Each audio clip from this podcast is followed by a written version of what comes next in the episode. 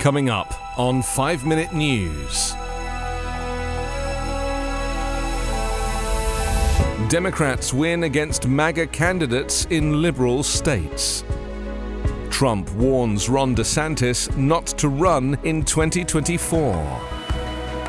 And Zelensky says climate change policies not compatible with war.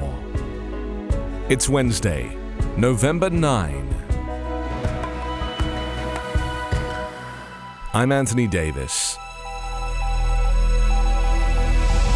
Democrats repelled Republicans backed by former President Trump in several left leaning states on Tuesday, while tougher tests that could decide control of Congress and the future of Joe Biden's presidency awaited in more competitive territory.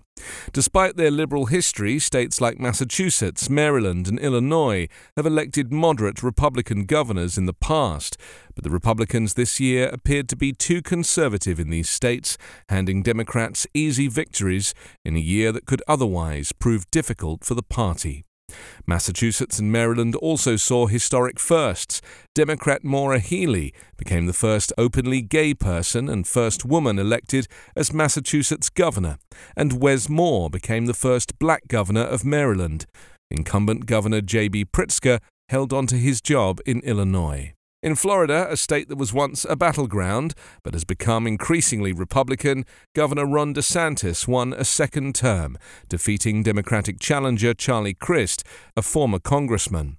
Florida Senator Marco Rubio also won re election, fending off a challenge from Democrat Val Demings and further illustrating the state's rightward shift. The outcome of races for House and Senate will determine the future of Joe Biden's agenda and serve as a referendum on his administration. Democrats were facing historic headwinds. The party in power almost always suffers losses in the president's first midterm elections. But Democrats had been hoping that anger from the Supreme Court's decision to gut abortion rights might energize their voters to buck historical trends. As the polls closed, voters in many states were also choosing secretaries of state, roles that typically generate little attention, but have come under growing scrutiny as GOP contenders who refused to accept the results of the 2020 campaign were running to control the management of future elections. Donald Trump has warned his party rival Ron DeSantis not to run for president in 2024 and threatened to reveal information about him if he does. Speaking to reporters on his plane on Monday night, Trump said, I think if he runs, he could hurt himself very badly. I think the base would not like it. I don't think it would be good for the party. The former US president also warned that he could tell reporters things about the Florida governor that won't be very flattering. Trump is expected to announce his third run for the Republican presidential nomination later this month, seeking to piggyback predicted Republican success in the midterm elections. At a pre midterms rally in Ohio on Monday, he indicated an announcement could come in Florida on the 15th of November. DeSantis has emerged as the most powerful rival to Trump in Republican circles, governing his state with extremist policies popular with the party's Trumpist base. Trump attacked DeSantis last week, calling him Ron DeSanctimonious during remarks at a rally in Pennsylvania. Trump does dominate polls regarding notional candidates in 2024, but DeSantis is clearly his strongest rival and a clear winner in surveys which remove Trump from the equation.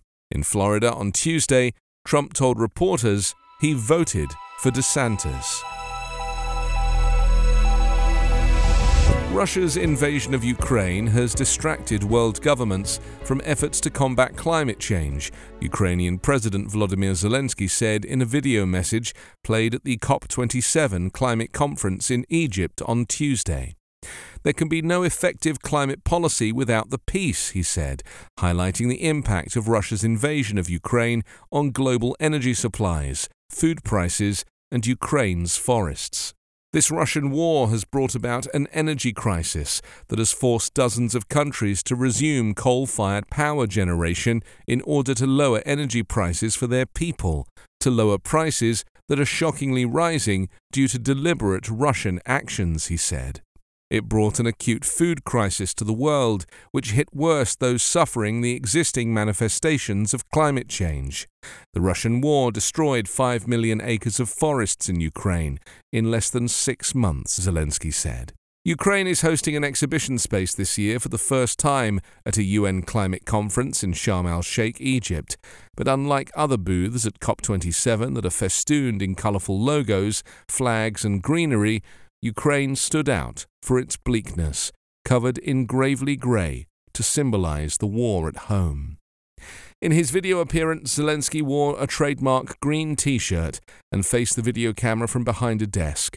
He criticised world leaders for paying lip service to climate change without delivering real change. There are still many for whom climate change is just rhetoric or marketing, but not real action, he said.